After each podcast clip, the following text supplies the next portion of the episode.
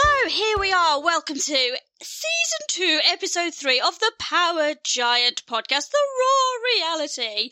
If you listen to the podcast regularly, you'll know that I love to chat, I love to talk, and I love talking to other people. Today is a very, very special episode, and for one reason, I've got the good news for you. The good news is that I'm not on my own, so you don't need to listen to my drowning voice for about an hour or so. I do have some special guests with me. My special guest, as I said, my drowning voice for an hour, I sort of looked and they smiled very slightly, and I'm not sure what that's about, but I'll have to ask them later. So they're guests, and I have taken a little picture of our setup. We're currently on Teams chat. They're in the wonderful place that is Sheffield. I really want to go shopping in Sheffield, but that's an issue that I need to sort out on another day. And there's three very, very special people with me. I have got Laura. Laura, what's your role? What do you do? So I'm pastoral support for the sixth form at Wales High School. There we go. So they're from Wales High School. I probably should have mentioned that. FYI, Wales High School is not in Wales. That's my fun fact of the day for you. It's actually in Sheffield, in case you didn't hear me mention that about 4 times already. And like I said, I want to go shopping there. Laurie, I really like the fact you blame the pandemic for the fact that you haven't yet taken me shopping in Sheffield. Would you like to say anything about that? I'm sorry, Ince. Okay, we'll talk about that another day, shall we? Yeah, we'll talk about that. Laura, you're not on your own. You've got 2 of your amazing, amazing students with you. We've got the wonderful Lily. Hi, Lily. How are you? Hi, I'm good, thank you. How are you? Oh, it's really weird. Nobody ever asks how I am. This is lovely. Thanks, Lily. I want to add, Lily did make me smile just before we sort of said about starting the recording. She said, hold on, guys, I'm just going to go and tell everyone to be quiet. Absolutely love that, Lily. And then we've also got the wonderful Tyra. Have I pronounced that right? Hello. Yes, you have. Welcome to the podcast. So, Tyra, I'm going to come to you first. Tell us a little bit about, if you don't mind sharing sort of your age. Are you in first year, second year of sixth form? So, I'm 17 and I'm in year 13, so second year of sixth form. What's next for you? Uni? Work? Yeah, I'm going to university to study law, hopefully. Pandemic pending. So we'll see how that goes. Wow. Are you planning on moving away, staying local? What's the plan for you? Moving as far away as possible. Have you got any unis in mind? Yeah, so Manchester and Nottingham are my top 2, but I'm just not sure which one to go for just yet. Why not Birmingham? I don't know. Okay, I'll come back to that question in a second, Tara. You need to be really careful with what you say next. Lily, what about you? Are you in second year too? No, I'm 16. I'm in year 12. And I've only recently been trained to be a mental health ambassador. Perfect. Lily, it's almost like you know me really well in the fact that I like to waffle. So I'm really glad you mentioned about mental health ambassadors, because otherwise I'd probably just talk to you 3 about uni and all sorts of other random stuff in life. The reason I asked you about uni in Birmingham, I'm a Brummie girl, born and bred. Tara, why do you find that funny? Is it the accent? There's nothing wrong with it. I love Birmingham. Birmingham's amazing. I love how everything's so close to each other. Love this. I haven't paid her to talk about Birmingham in a really good way, by the way. I don't live there anymore, but I am still... What's the saying? You can take the girl out of Birmingham, but you can't take the Brummie out the girl. That's the one. So, the reason that we've got these wonderful, wonderful people on the podcast today, apart from the fact that they are wonderful, and I know Laura, and I've known Laura for a really long time, and I know that something that, Laura, you feel really passionate about is mental health, and... breaking the stigma around mental health, making sure that it's not the best kept secret, that we talk about it, we support young people with it, we support each other, and it's something, you're one of those people that you put your money where your mouth is.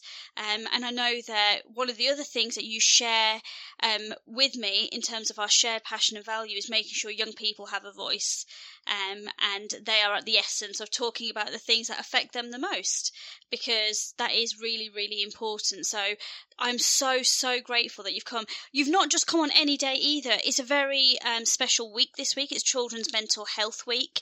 And I know, Laura, there's been lots of work that has been going on at Wales High School that you and your mental health ambassadors have been doing. So, mental health ambassadors. Laura, give us a little bit of background. It's been going on for a couple of years, hasn't it? Yeah, so in sixth form, we have a sixth form committee that year 13s take part in, so there's head prefects and campaigns and things like that to try and get the head roles. But one student called Alicia had the idea for mental health ambassadors during her committee interview. She became deputy head girl later on down the line, and she just ran with that idea. She organised training and advertising, created the brand. So every mental health ambassador is trained in active listening, safeguarding and mental health and wellbeing. They've done additional training like suicide awareness and prevention. We held all sorts of different fairs when we are allowed for Time to Talk, and we've done little autism fairs and things like that. It's grown and grown every year. We've currently got about 120 students from year 7 to year 14 who are trained mental health ambassadors. It's really snowballed. We've had letters from our local MP thanking us for our work. We've won different awards, which has been amazing.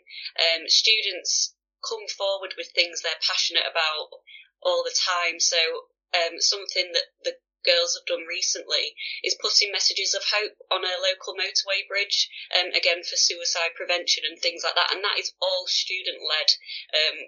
Half the time we don't have to do anything, they all do it off their own backs, and I think it's really important that they're showing themselves as those role models, and the younger ones are just as passionate as well. It's really exciting how much different things we come up with.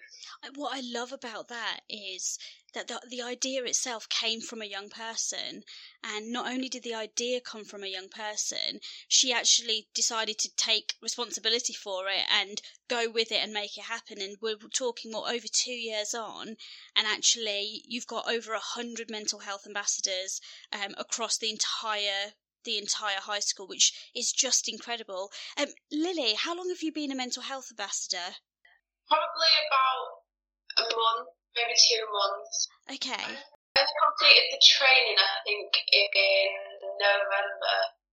Why did you want to be a mental health ambassador, Lily? What was your reason? What was your motivation for wanting to be part of the team?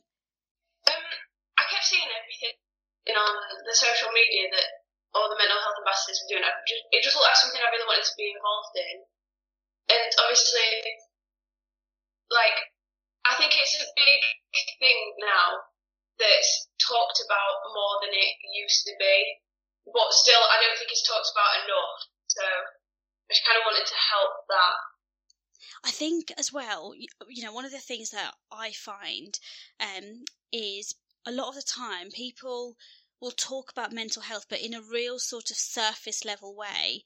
But I don't think often people have the skills of knowing what do they do if somebody comes to talk to them about something? What do they do if somebody tells them that they're struggling? And how important, Tyra, was the training for you when you sort of became a mental health ambassador, so you knew what you were doing? Training for me was very important. It was definitely an eye-opening experience, and although mental health is something that is becoming more and more sort of a topic of conversation and people are becoming more aware of it, there are still a lot of things that people need to learn and people need to know that aren't necessarily at the forefront of it all. So for me, the training was just, it was amazing, because it just made me realise actually there's so much more to it, and it was just really interesting to understand the depths of it all. I think one of the things I see is young people get blamed a lot, and the media can quite often blame young people for things that go wrong, don't they? So I think back to, for example, when the riots took place. You guys are probably way too young to remember it, but when I was in Birmingham, riots took place. They started in London, they moved to lots of different cities, and actually young people were quite often put at the core of the blame of how that started, and I think that a lot of the time people say, oh, you know, mental health wouldn't be an issue if young people just weren't on Snapchat and TikTok and and Instagram. It wouldn't be an issue.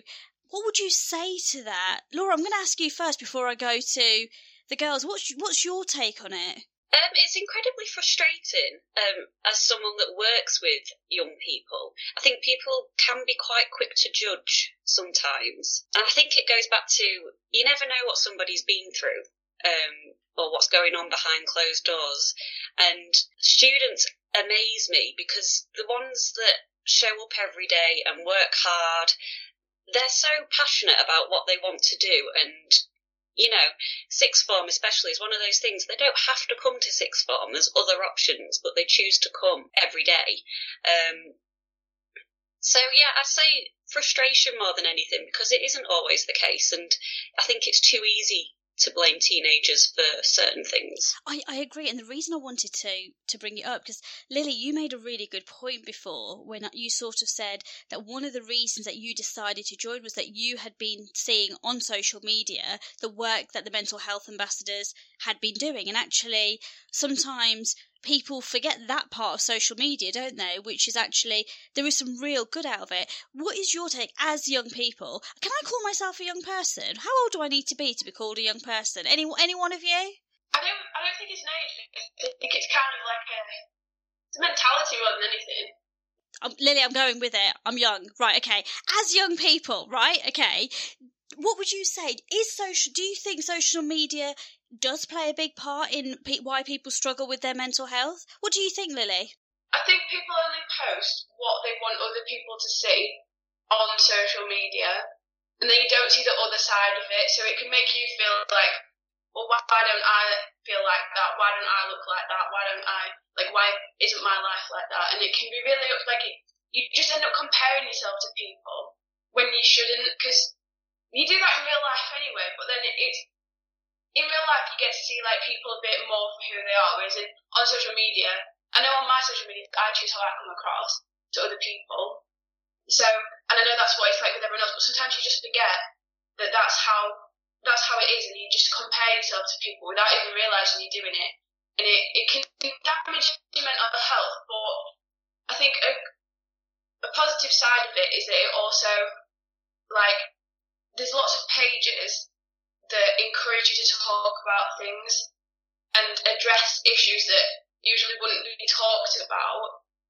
Like, there's a page on Instagram, I forgot what it's called, but it talks about like coping with mental health issues, but not just that. It talks about helping people like who are coping with them and like how to act around them and things, like how to talk to them about it without being, I don't know the word, like, without being... Do you think it's almost a way that helps people to know how to help other people? Yeah. I think it can be really beneficial, but at the same time it can really damage your mental health. It just depends which side of social media you're on and how you see it. And I think you're right, there's two sides to it, isn't there? There isn't just this one size fits all. As you were talking, both Laura and Tara, you as well, there was a lot of nodding going on, and I could tell that you were thinking, I can add to that. Tara, what's your view on it? Tell me what you're thinking. I definitely agree with Lily in the fact that there's two sides to social media. I know personally I'm guilty of only posting the good things about my life. It's like when you go on holiday, you post all the nice beach photos, but you don't post the dreaded flight or you don't post all the waiting and all that sort of stuff. Yeah. So I think everybody is guilty of it. And I do think, like Lily said, in terms of all the Photoshop, and there's a lot of young girls now and boys that are joining social media, and the age that people are joining social media is getting lower and lower. So I feel like a lot of young people feel like they are expected to live up to this high expectation of everything that's on social media, when actually it's half of it's not real, half of it's not, and it's very focused on the good things. And I've seen a lot of videos of social media and the impact that it has and sort of the ways that people use it, and I just think that there is definitely two sides to it, and a lot of young people are unaware of the fact that there is another side to it. They just feel like it's just the one side and they have to live up to that expectation.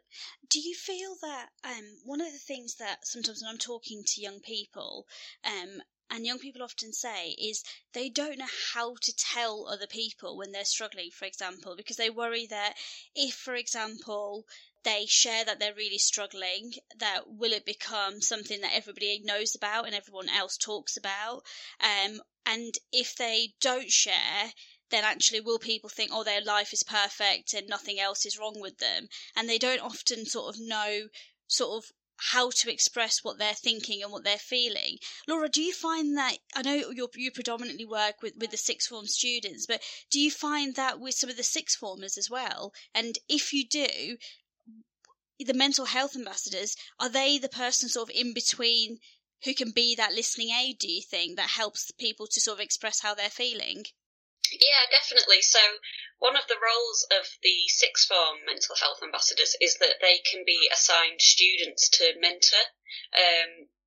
Obviously, it's not been as easy during the lockdowns, but we still are finding ways that they can do it, you know, via email and things like that. And with regards to the social media, I completely agree with what both girls have said. It can be an absolutely brilliant, place for resources and inspiration, but it can also be quite a cruel place sometimes, and I think people forget that. But you might want to ask Lily what her newest bit of work for the mental ambassadors is. Lily, yes, love this. The floor is yours. Tell us, please. Well, we had a meeting the other day, just discussing ways that we could help people, because obviously it's a lot harder now, it's remote. And actually, Tara inspired it, because she said she had a week where she just deleted social media. And then I thought, well, if we get everyone to do that on the same week, I feel like more people would be encouraged to do it, because they feel like they'd be missing out less. So we're trying to organise. This is also Tara's. You might think I stole this from Tara, but a social media cleanse where you just don't go on it for 5 days and see what the benefits are. Or it could be disadvantages, but to see how it affects people, I think it definitely benefits people more than not. This is brilliant. So it was all inspired by a conversation you all had when you came for your meeting. Tara, if it's okay to ask you, what was going on for you that prompted you to think, I just need to have a break from social media, that's now snowballed into the social media cleanse? By the way, I want to know when this is happening, because I want to take part. And I want to add to it, because I think it's brilliant. I feel like it should be extended beyond Wales High School. I'm just demanding that I'm now part of this team. So please let me know. But that aside, Tara, tell us, if you don't mind me asking, what was it that was going on for you? So I just sort of realised, obviously, lockdown isn't great, and I feel like there are a lot of people that are starting to sort of spiral down like a deep, dark hole, which isn't obviously great. I knew for me that I was spending way too much time on my phone. Like, my screen time was like 14, 15 hours a day, and I was like, this needs to stop.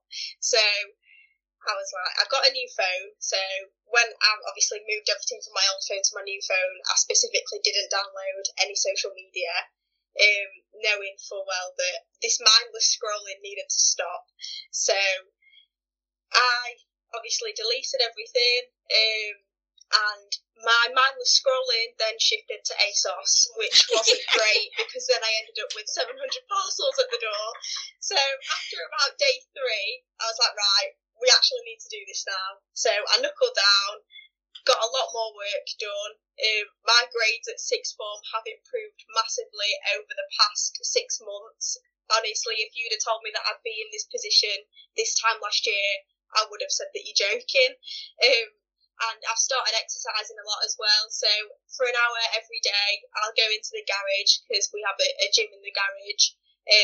or I'll go for a run, or I'll do something just to take my mind off of everything and just shift everything out of my way, and it has really, really helped. But I think I love the ASOS thing, because actually you're right on two parts. Firstly, I know I am so guilty of aimlessly scrolling through Instagram, literally, and then, you know, when I get to the bottom and it says you've caught up and it has the little tick, and I think, no, I can't have done, I need to see something else, and then I go back through and then look at everyone's stories, and I do it when I'm laying in bed, I do it in between work times, and it becomes endless. And sometimes I remember thinking, I don't even know what I'm doing anymore. There was no purpose to what I was doing. And the whole ASOS thing, I need to take a leaf out of your book. There's an ongoing joke in my household that, like, me, John is the postman. Me and John are like besties. Love John. Hermes, Laura will know about this about me. I love a parcel. I need your help. This is something we need to talk about beyond the podcast. I need your help. How did you do it? Because that's something I definitely need help with. But you say that you've noticed genuine benefits and differences in terms of your grades, but in terms of how you feel as well. I just sort of realised that it wasn't as essential as what I'd been making it out to be for the past God knows how many years, and just sort of, if people need me, if my friends need me, then they can text me. And like throughout the week, I'd still text my friends. I'd still play iMessage games because they're just like really fun. Yeah. So yeah, it was just sort of like still having that communication with your friends, but also realising that social media isn't as important as a lot of people make out for it to be, and that you can survive without it and you can live a normal life without it. Even if it's just taking a day, taking a week, taking a month, you can live without it, and you can live a completely normal life without it, and you're not missing out on anything. This is brilliant. So to all my listeners, and I know I've got listeners of all ages and all sorts of weird and wonderful places, and Mum and Dad, if you're listening to this, this doesn't really apply to you because you don't really use social media very well anyway. But everybody else, this applies to you. As soon as I find out from Wales High School when the social media cleanse is taking place, every single one of you, can I just invite them, girls? Is that all right? I'm inviting everyone to join. Yeah, they're nodding at me. This is great. You're going to join us, and you can share with us, with the mental health ambassadors, how it's gone, because I know that it's something that I need to do. I know that it would make a difference to me. And actually, I think you're absolutely right to have that sort of the internal motivation and strength to be able to do that. And I love, Lily, the way you talked about the fact that actually the inspiration came. And I love the fact that you use that word inspiration, because so often people don't do that, do they? We don't look at and try to find the good things that somebody else has done to help us to move forward. If I was to say to you, Laura, I'm going to ask you first because you're not really young in the same way. Oh, she looks outraged.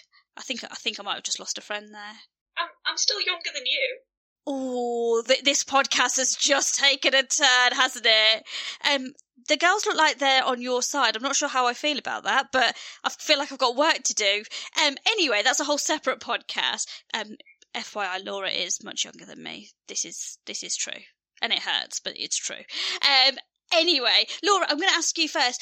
What would you say for you, as somebody who is an advocate for young people, works with young people, would you say is the most frustrating stereotype that you hear to do with young people?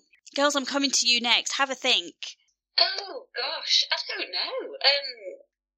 Probably that they're all, you know, troublemakers, or that they don't care or have no respect. Because, you know, granted, there are people out there, but there's people aged 40 or 50, 60 that are like that too. I don't think you can tarnish someone with the age brush. You know, like, as I said before, if they want to do something and they're passionate about it, they will. And, like, I've come across students that find it much easier to have a conversation with an adult than they do people their own age and things like that. And me and Tyra will regularly have a good natter because we just get on really well.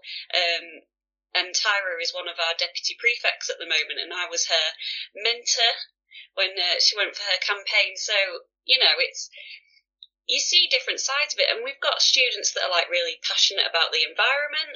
Our head boy, shout out to Alex. He's so passionate about the environment and things like that. And, you know, we've got students really into politics and things like that, and just things you wouldn't necessarily expect, but you shouldn't just judge that book by its cover, you know? They're all still individual human beings. Love that. Wales said, Alex, I'm intrigued to talk to you. I'm intrigued about your passion about the environment. I'm intrigued. We might have to have a separate podcast with you, Alex. We'll leave that to Laura to organise. Lily, what about you? What would you say? I think I have to agree. The idea that we're all rude and just ignorant and we don't care about anyone else but ourselves, especially with the COVID thing, I feel like we've been blamed a lot for it when it's not necessarily our fault. Like, there's a lot of other people, like I think that some people our age have to take responsibility for the things that they've done. Like, it's not, they haven't followed the rules a lot, but I don't think a lot of people have. Like, like my dad was saying the other day, he saw like some people who were older than him going into their shop without masks on, like just not social distancing, and he said he was just in shock, and he was just like, why? Like, what makes you think that you're not? I don't know. Like, you're safe without one at the minute, especially. Okay, so that notion that actually young people often, it's very much like what Laura's saying, that the finger gets pointed towards them, they're the ones to blame, but actually it isn't just young people. Actually, there are people who are adults who are not doing what they should be doing as well. Tyra, what about you? I think there's definitely like a general perception of like Generation Z that they're quite selfish and like they don't really care about other people and they're quite reckless, really, when actually we're just people. And like Laura said, we are all individual people, and there is, you know, I feel like there's very much a stereotype out there that a lot of older people tend to take on board, and they just assume that all young people don't really care about anything else but themselves. And like Lily said, in the COVID situation, I know at work I've had people that are older that have come to me and spoke to me like they shouldn't speak to people, but they do anyway, and it's sort of like I wouldn't dream of speaking to anybody like that. So the fact that somebody who's older than me has the audacity to come and to speak to me in a way where I wouldn't ever dream of doing it, it just sort of shows that those stereotypes aren't true, and that, you know, not all young people are reckless, not all young people are selfish, and that we do care. We do want to fix things, and we do want to work with other people. I love the way you said that. The reason I wanted to ask you that is I agree with everything that all of you said. There's a real negative stereotype of young people, and the stereotype being that they're to blame, they don't care, they're not bothered, they're selfish, and the list goes on and on and on. And actually, one of the things that I suppose that I'm the proudest to be able to go, look at you guys, and I know that there's only a couple of you on here, and Laura, you sort of being their advocate and campaigning for all the amazing work that they do, but actually you guys are living proof, aren't you, that you take real life problems that matter and make a difference to people who are your age, younger, older, and actually do something positive to really help and make a difference. And if we all spend more time giving people like you a voice and a platform to share what you're doing and to inspire and help other people, then maybe, just maybe, the world would actually be a much better place. And I think that you guys are going to genuinely create a ripple effect and snowball to inspire other schools, other young people to actually go, we don't just need to keep talking about the fact that, especially like mental health, is an issue, because it is a huge issue. You know, the rate of suicide, the rate of people who are being diagnosed with depression, with anxiety, self-harming, the suicide rate, especially in young men as well. And the whole taboo around, boys, the whole notion of being told to man up, for example. What a load of crap is that? And those sorts of things still need to change, but they're only going to change when people like you stand up and go, essentially, enough is enough and we're going to do something about it. And that, for me, is one of the biggest things that you guys are all doing. Laura, I'm going to come to you. If the mental health ambassadors weren't at Wales High School, they didn't exist, the whole programme didn't exist, the training didn't exist, would anything be different? Oh, gosh, yeah. 100%, because it's getting that message out there, and my colleague Charlotte Cooper, who is like the head of wellbeing and mental health at Wales, she did some feedback questions on the training, and it was lovely to see the amount of the younger ones that said that they'd learnt to listen when someone was talking, and to ask their friends if they're okay and things like that, and to notice differences in people could be a sign of a mental health issue. And I don't know, it's a huge part of Wales now. I don't think I could imagine it not being there. You make a good point about listening. One of the things that I often talk about with listening is how often we all do it. We listen to reply, don't we? We listen to people ready to give our input or to tell them what we're thinking, but how often we don't actually stop to listen to understand and to hear what somebody's saying or even what they're not saying, and seeing the unseen in hearing the unheard, for example. Tyra, how many people would you say that just in Wales High School alone, would you say that you've helped just by being somebody who listens to them? As I've had quite a few mental health ambassador children, I feel like I have helped a lot of people. Whether it's, obviously, I run the social media, so I constantly post things pretty much every day. So whether that's a quote that makes someone get out of bed in the morning, or helping someone with exam stress or anything like that, I do feel like I've helped quite a lot of people. Do you know what? I'm really proud, because most of the time when I say to somebody to talk about something good about themselves, we're British, aren't we? And we hate doing it. We're all so polite. Somebody knocks into us in the supermarket and we turn around and say, oh, I'm so sorry. Good for you for going, yeah, damn right, I have helped loads of people, and you're owning it. I love that. Good for you. Lily, what about you? I know you're new to the role, but actually, even though I know you've completed your training and you've sort of been in role, and it's obviously a lot different, like you said, because with COVID especially, it's harder, isn't it? Because you can't be sort of doing things in the way that you would. If I was to say to you that you absolutely have already made a difference, would you challenge me on that, or would you go, yes, I have? I think, in a way, I have, just by completing the training. Like, I've applied that to how I speak to, even though I'm not helped, like, I've not spoken to any of the people in the lower years about it, as, like, I've not had the chance to do that because of COVID and everything. I've applied it to, like, just my life in general, like, how I speak to people, how I speak to my family, how I speak to my friends, because, my friends will come and tell me how they feel about a problem, and I've just tried to use the training to put it towards that, even though I haven't had the chance to use it in the same way that other people have. But I think that, like, I'm looking forward to helping more. I definitely think I could do a lot more to help in the next 2 years. Absolutely.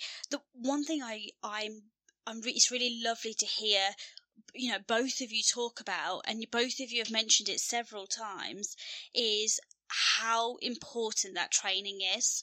And I think so often people try to do things or to create new projects or new roles for people, and they don't put the adequate training in place. And quite often, we talk about that, whether it's a lack of will or a lack of skill. And more often than not, with young people, I found that it's not a case they're not having, there isn't a willingness, there isn't a passion to want to make a difference and to change something.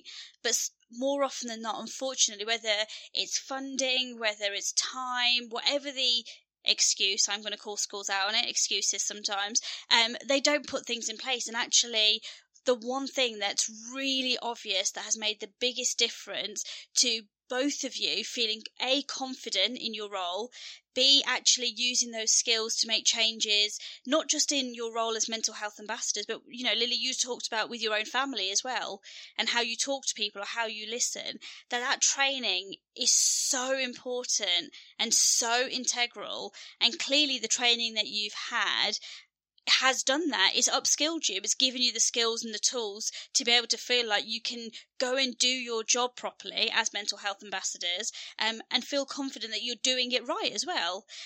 Do you have updates with your training, Tara? Is it something that's ongoing? How does it work to make sure everyone's on the same page? Yeah, so basically what happens is when the new set of mental health ambassadors come in each academic year, the current mental health ambassadors will have a refresher training, so everybody is constantly always on the same page. So we all know what we're talking about, and we're all on the same level, and we're all together. Perfect. Love that. It's really nice to hear that, you know, people are having the skills that they need and being taught how to do this properly. You might have seen, if any of you are Love Island watchers, you might have seen in the announcement that's come from the wonderful Dr. Alex, who has been appointed the mental health ambassador for the government. Whilst it's really exciting, there's also a big part of me that made me really sad that we're celebrating it so much that I think, why wasn't it done sooner? What are your thoughts, Laura? Well, firstly, I can't believe that he's stolen our brand and title. Absolutely. But no, I think it's wonderful. I know there's been a lot in the press about the Love Island stars lately having some holidays and things, and it's nice to see someone doing some good with, you know, he's got a big status, hasn't he? A big audience that he can reach. And I've forgotten your question. I love that. This is great. Do you know what, Laura? To be fair, it's because I waffle so much, don't I? I don't know why they put all of us on a podcast together, to be fair. This was probably the worst idea ever. I did get warned to make sure that, because I could literally talk to you guys for hours on end, and I was warned that you guys literally have lives outside of, you know, being on the podcast. I can't think what your life would be better than being on the podcast, but that's a separate issue too. But yeah, don't worry. It was saying that, do you think that whilst it's amazing, and he's done a lot of campaigning to make sure that it was to say to Boris, wasn't it, that they need to talk essentially? But it's the first time it's happened. Should it have happened sooner? Yeah, definitely. You know, even pre-COVID, I think this should have been a thing 4, 5, 6, maybe even 10 years ago. I know when I was the girl's age, it wasn't as spoken about. So what's that, like 10 years-ish ago? And again, social media, I think Facebook had just come in, Twitter had just come in, there was no Instagram, but phones weren't as advanced either. So, you know, it was one of those things, we used to take actual cameras on nights out to take photos and things like that. I remember that. I remember when I got one for my birthday, and I can't remember what megapixel it was, but I remember looking at the number thinking I was like this. I felt like, you know, when you think, I'm on top, this is my A game right now, like, I've absolutely got this now. I look back at it and I think, I found mine and I thought, oh, I wonder whether I should put it on eBay. Who's going to buy it? Nobody. Nobody at all, right? Sorry, I totally got distracted as usual, Laura. You were saying about, you know, it being different when you were the girl's age. Yeah, absolutely. I don't even think there was 3G back then, was there? I don't know. I can't remember. So it wasn't as accessible unless you were sat at home on your computer. And again, on nights out, people weren't constantly on their phones because it wasn't as good to be on a phone, and they were obviously not as good quality and things like that. So it has changed a lot, hasn't it? And it's shifted. And again, with the taking photos, you weren't doing it for the gram. You were doing it to have memories. And some of it was to put on Facebook to say, look what a great night out we had last night. But it wasn't as polished as it is now, I don't think. Absolutely. And I know that, you know, the reason I feel so passionately about the work that you are all doing, and the role of the mental health ambassadors, is I think you're right that when I think to being a young person myself, and I know, Lily, you were very kind and sort of said, oh, don't worry, there's no age on it, it's how you feel. But let's be fair, I'm in my 30s, and actually, you know, being a young person, and even now as an adult, and I'm a counsellor, so, you know, it's something I feel really passionately about. But I know that personally for myself, I have had moments where I've thought, can I talk about my own mental health? Should I talk about it?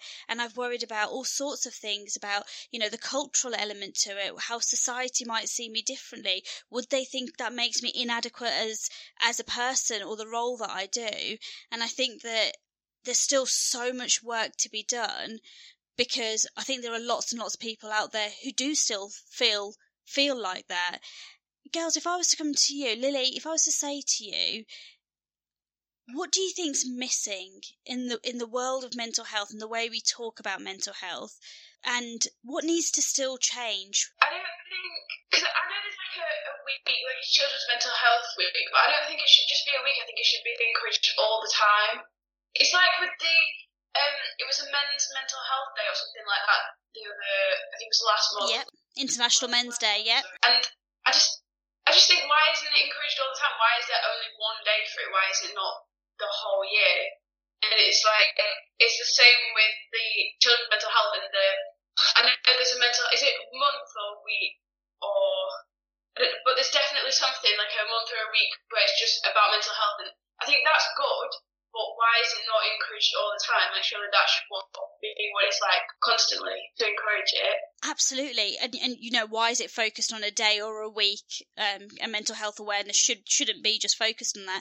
Tyra, what do you think, that there's still more work to be done?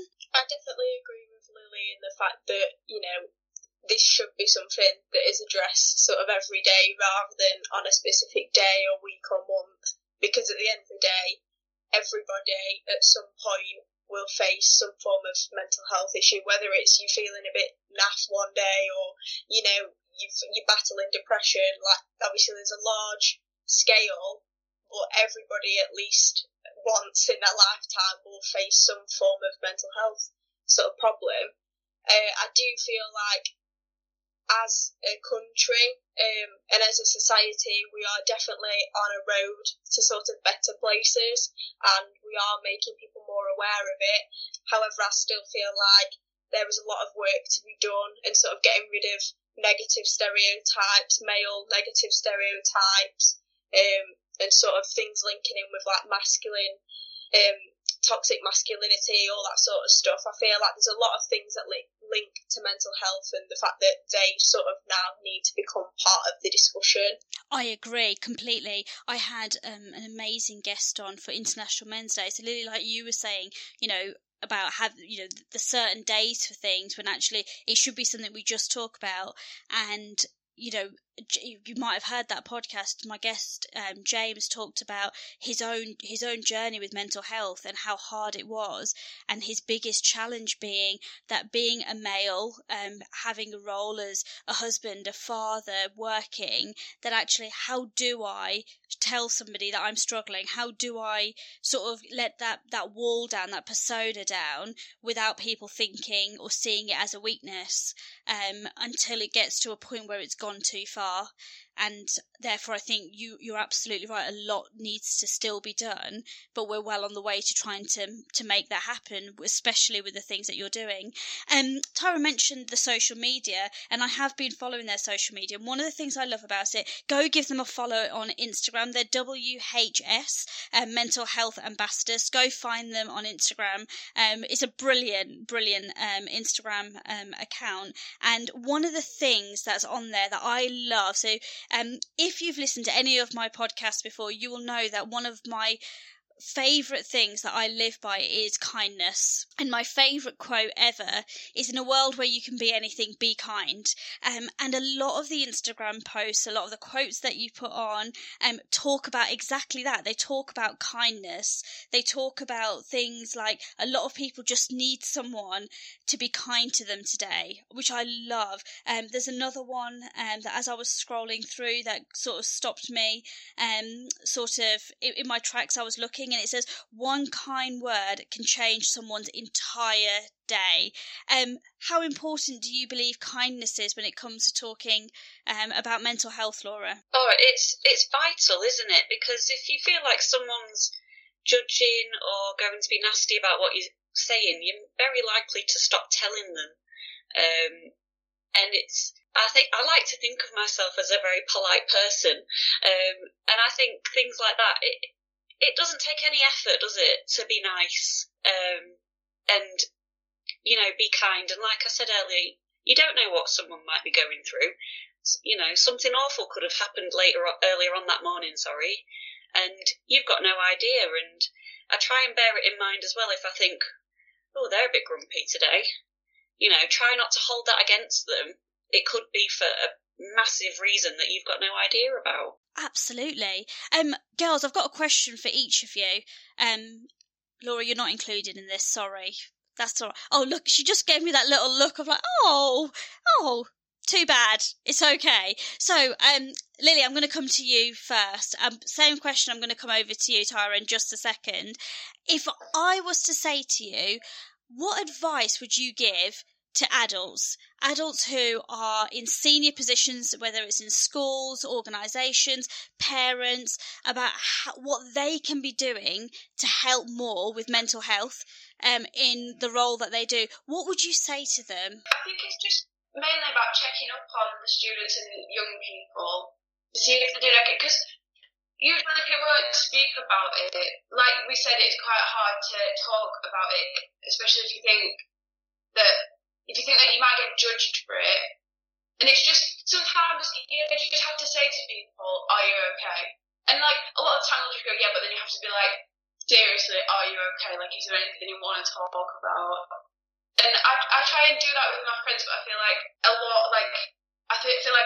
all the people could try and do that more. I'm really lucky that both my parents understand like the importance of mental health and check up on me a lot and make sure I'm okay and do loads. They do so much to help me and I'm so grateful for it. But I know there's a lot of people who feel like they can't talk to their parents about it, and it's quite upsetting, because then you think if you can't talk to your parents, they're the people that you should be close. Well, not should be, like, but I'm very close to my parents, and it just kind of like upsets me when people say I don't think I can speak to my parents about this. And I try and say, well, do you want to speak to me? And even like, I think the most important thing is getting it out, whether it's a teacher or a parent or a friend, or even like if you don't want to speak to someone. Sometimes I don't want to tell people how I'm feeling.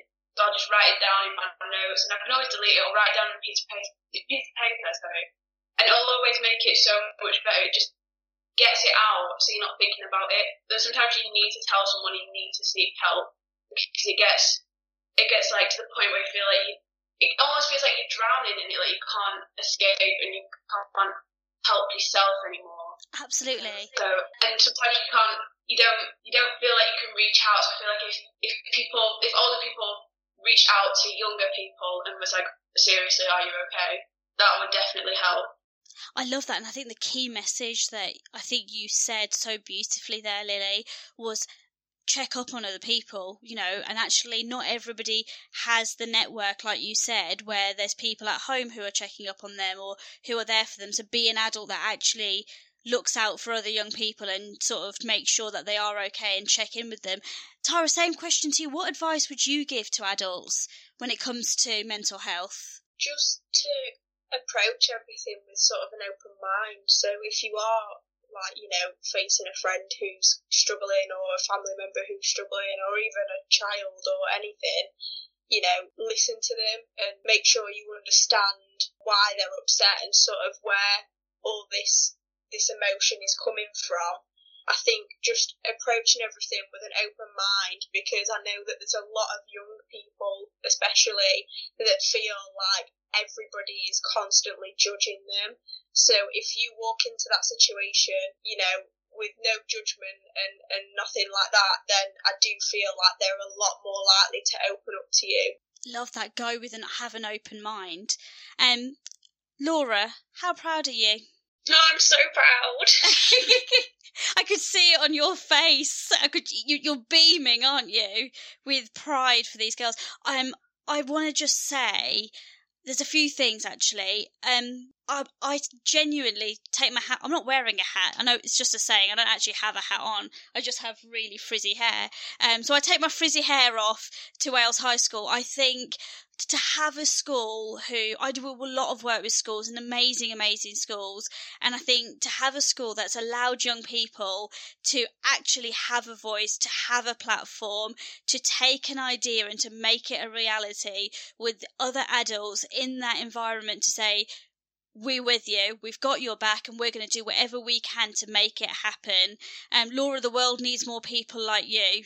And girls, the world needs more people to take notice of the two of you, because you two are absolutely living proof that young people do care, young people do make a difference, and that negative stereotype that gets bandied around is absolutely categorically incorrect, and I will continue to say that until people actually listen, and will continue to challenge people who try and tell me otherwise. Mental health is something that you have all taken from just being a word, just being a challenge, just being a problem that people face daily, or like Tara, you said, at some point in their life even. And you've gone, it matters to us, and we're going to do something to help you to make a difference, because essentially what you're saying is you're never, ever alone.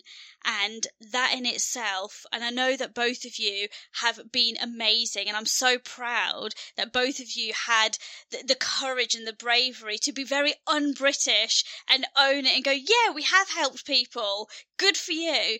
And I can guarantee that it's, as dramatic as it may sound, you absolutely will have saved other people's lives in a way that you might not ever know. And there's one of the sayings that I love, and it says, be somebody that one day somebody looks at you, but you've inspired them so much that they look at you and say, because of you, I didn't give up. And I think that if both of you were to really take a moment to reflect, and you, Laura, there'll be people who will be thinking that exact same thing about you as individuals. Tara, I'm going to come over to you. Give us a little shout out for all your social medias. Where can people find the amazing work that you're doing and support you? So the Instagram is WHS Mental Health Ambassadors, and the Twitter name is Mental Health WHS. So if you've been listening to this podcast and you're somebody who's taken inspiration from all the things that you have heard today, I know that the Mental Health Ambassadors at Wales High School would love to be able to hear about it so they can share it and share the love and the support. So if you take inspiration, even if it gets you thinking, if it helps you to reach out to somebody, or even helps you and inspires you to start your own campaign and to do something, however big or small it might be, please make sure you tag them. Let them know. So Twitter is Mental Health WHS. The Instagram is WHS Mental Health Ambassadors.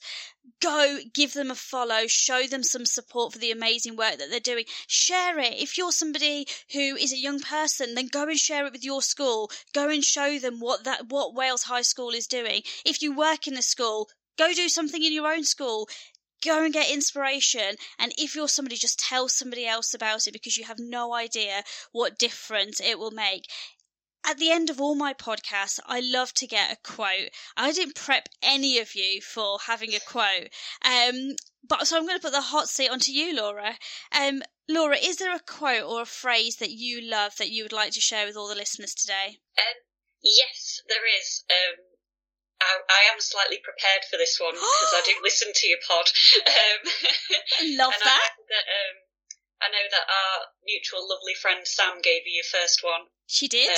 Pod. So mine is, worry is infamous for being inaccurate. What an amazing way to end this amazing, amazing podcast.